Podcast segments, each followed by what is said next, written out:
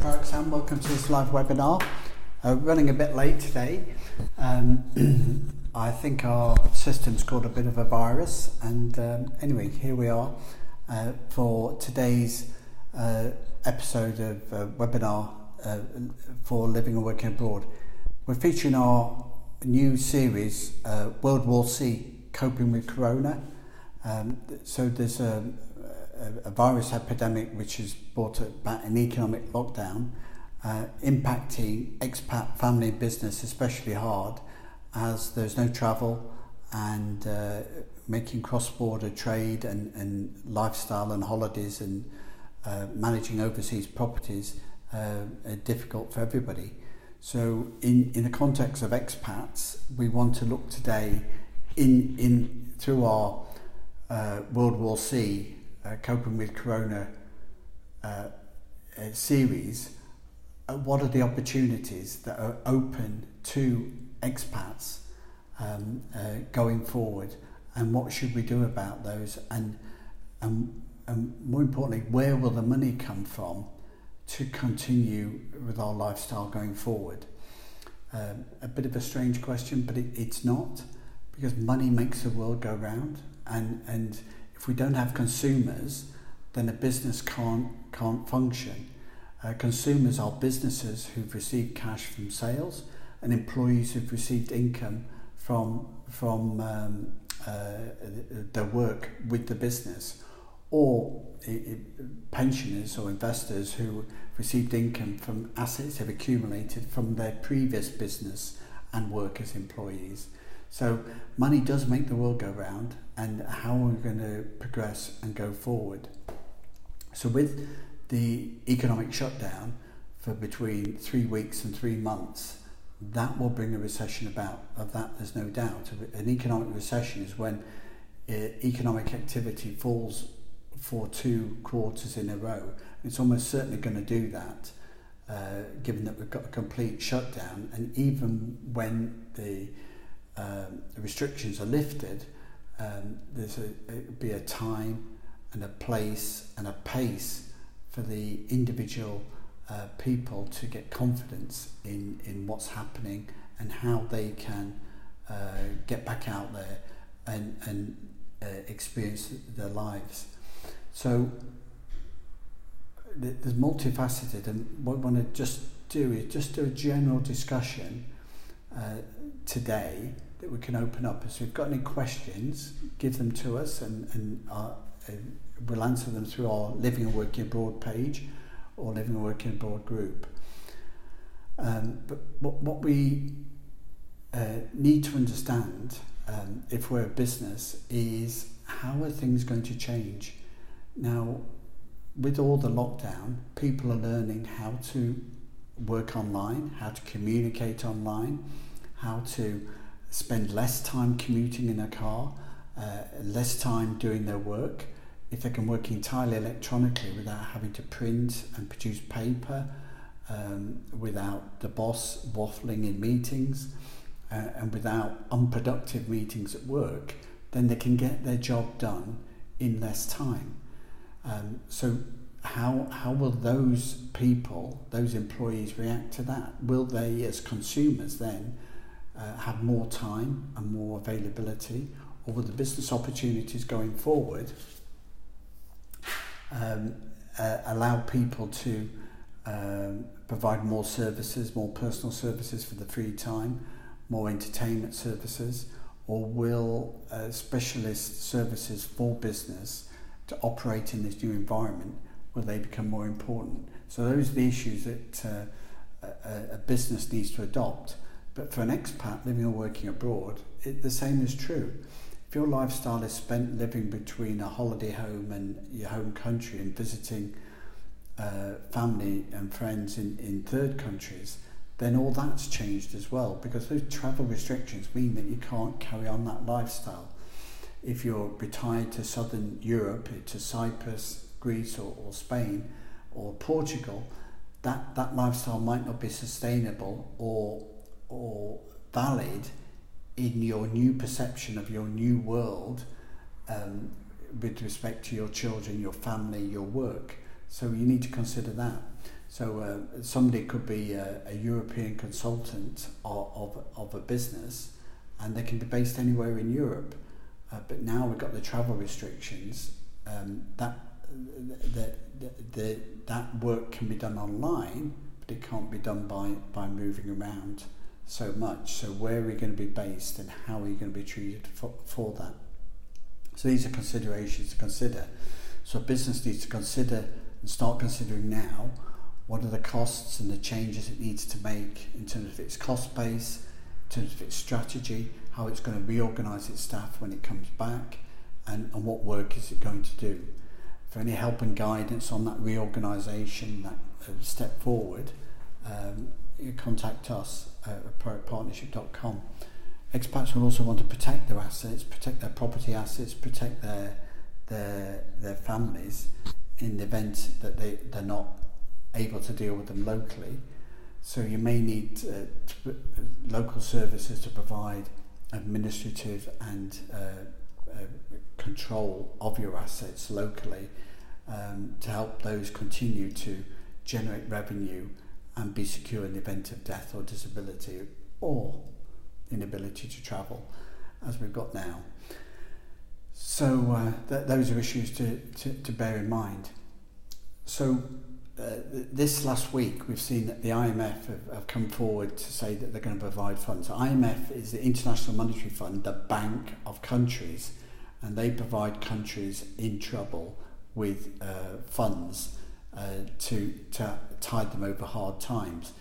And the USA are the main guarantor and benefactor and provider of funds for that. And they've come forward already with a true $2 trillion uh, support fund during this period, which, although it's for the USA, actually includes significant new guarantees for the IMF to allow them to provide extra funding around the world for for um, uh, countries that are going to be hard pressed.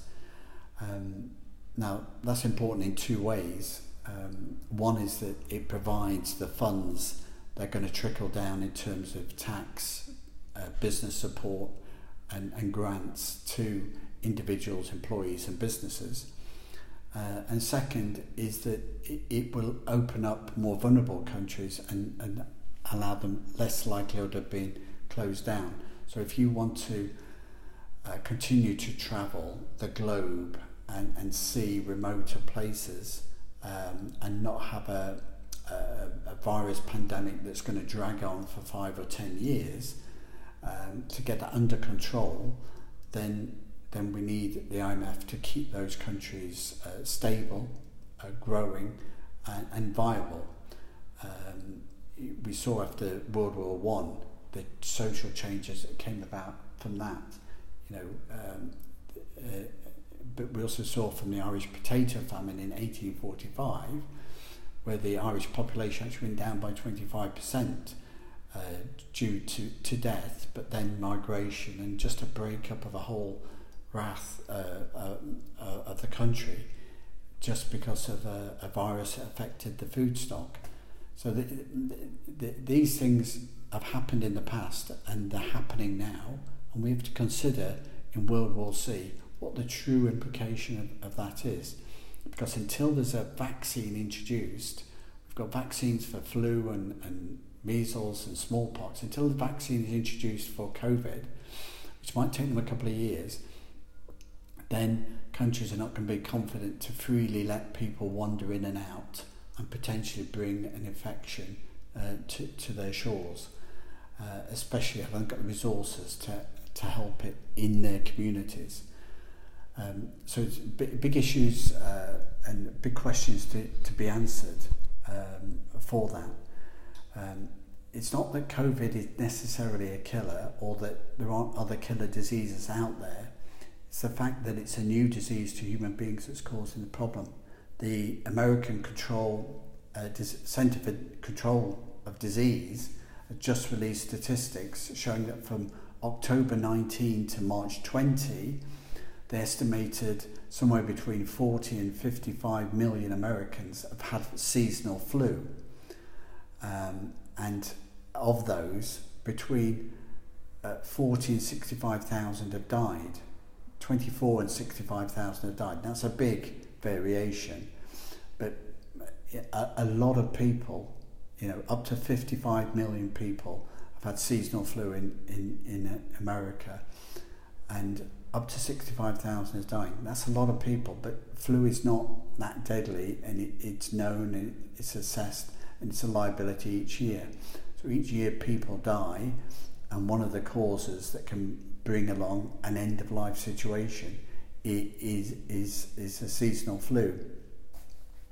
Uh, COVID so far has uh, got 470,000 recorded cases in America and it's killed 16,000 people. So, nowhere near the potential 65,000 flu victims in America, but between one and a half and four times the death rate of, of a flu virus. So, that, that is the concern about it.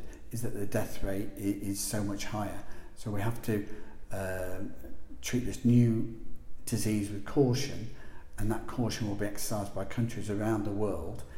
And given that we're in this situation, we've got the lockdown now, it's going to take time to recover. And your business, your family has to do that. And the IMF have got the funds now to provide the countries to allow people to get the financial support they need to move forward. And if the system moves perfectly, without corruption and people siphoning off their profits to get rich quick, then potentially by the end of 2020, the, the IMF believes the world economy could be moving out of recession. So we could have one, uh, we'll have one or two, maybe three quarters of recession, but by 2021 the economy is back and rock and rolling into a full season. Uh, it's naive to try and think that um, the lockdown will end and suddenly everything will be back to normal. It won't because the, there'll be cautions among government, among uh, communities, among individuals uh, on how to get back and how to get working effectively. And, and that means that the recession will progress for a varied amount of time. And then when the consumers come back, be they businesses or employees, what habits have changed and what are the demands that have changed. In World War One, we saw the difference between 1910 and 1920 was that horse was the main method of transport in 1910 and the motor vehicle, motor engine, cars and lorries were the main uh, mode of transport in 1920. Between the before the Second and, and First World War, the plane came of age from being a hobby local uh, thing, suddenly international flight between uh, America and Europe was possible. And uh, the world opened up uh, uh, as a result to the global travel that we knew uh, before the COVID crisis. So the potential in World War C to have the same sort of dramatic social changes and uh, we don't know what they are, we don't know how they're going to evolve, but you can actually look forward and anticipate with your business. Any business that is, is locked into old ways and old um, habits that are not necessarily those are, that technology allow us to do today, they, they're unlikely to survive. So we need to look at your business, look at your costs, look at your organisation and how you run your business and see how you need to adapt that It doesn't stop you um, uh, doing business online, uh, communicating with staff and customers online. And as we train each other up as customers and employees to, to do that, that become more the norm, giving the consumers more free time to then consume um, and buy products and services in a different way. More restaurant time, more beach time, more travel time, um, depending upon the circumstances. So the world will change. And we need to have a look at what that's going to do and how that's going to affect your business and your lifestyle. When will you be able to freely travel again? Um, are your assets protected abroad? How will your business need to adjust and adapt its ways?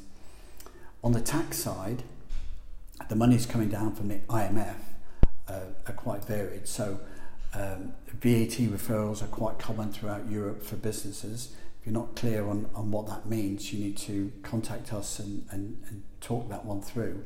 We're going to produce a, a, a tax handout, a download from our website next week, which shows the, the changes and the to tax deadlines and tax payment deadlines uh, for expat family and business around Europe. Uh, so we'll do that summary and that'll be available from our website at proactpartnership.com next, next week. But generally, VAT deferrals are away. Business need to be careful because obviously holding uh, onto that VAT money, it's a tax you've got to pay, and you've still got to pay it. So it's it's free money, but if you spend it and then you've got no more money to pay it back, that becomes an issue. So it's cash flow, but don't uh, lose it all is, the key thing there. The VAT needs to be paid. The second uh, issue at, at hand is to consider what. Um, what you will be doing in terms of uh, uh, tax payments, uh, tax, uh, income tax, uh, rental taxes, savings taxes have all been deferred. So there's potential different countries got different pe- periods of deferral for the payment of that tax. The tax will still be due, but it will be de- deferred. self-employed people in the UK can apply for a grant. It's free money, but it is taxable income. So uh, if a self-employed business had an impact, it could get up to 50,000 to support their, their, their business this year, but that is taxable income uh, to be paid next year. So uh, it can replace lost income now, but it's not going to replace, the tax will still be, need to be paid going forward. So that's something to consider. And if you need any help in that sort of application, contact us at productpartnership.com. Uh, there's also Uh, social insurance benefits. So uh, the governments are offering to support the payroll of, of a business so the, the business can uh, apply for the, the staff's wages to be paid directly to them or through their pay-as-you-earn system. Um, and that allows the jobs to be kept open and the employees to continue to receive income to be able to sustain the lifestyle as consumers going forward. So uh, if your business needs help setting those, those schemes up, uh, contact us again. And um, there can also be that if, if you do lose your job and you do need uh, support and you've been paying social insurance, then there's opportunities to accelerate and shortcut the system to get support for your family and your business uh, as your self-employed business or your uh, employment has finished early. So consider how, how you can get help on that. So there's lots of things to do today um, to get the cash that's been released into the system to minimize the impact of the uh, economic lockdown, to minimize the period of the, the recession going forward, and to allow the, the, the landscape to open up, to resume our lifestyles, but they are going to change. And so we can't assume that everything will be the same. We'll have individual changes in perspective of how we want to live our life. Businesses will reorganize how they organize and run their businesses. Um, the products and services that are attractive to clients will be different in different amounts, and how to judge what the opportunities are available for you. Those opportunities are there, they're likely to come on stream quite quickly uh, as long as we can get free of the virus lockdown, that it's not as deadly zombie apocalyptic now uh, environment that some would um, imagine that we could be in and that we can move forward and in 2021 have a prosperous uh, year ahead. Uh, getting through using the financial support. So any help on that tax, business reorganisation, protecting the assets for expats living and working abroad, contact us at productpartnership.com and look out for our guide to changes to tax return deadlines and tax um, payment deferrals that are available at our website next week. One last point I would just say is that generally tax returns still need to be done, still need to be done on time. So again, if you're restricted through location or travel, uh, or facilities to do that, we can help you do those returns online and keep the returns up to date.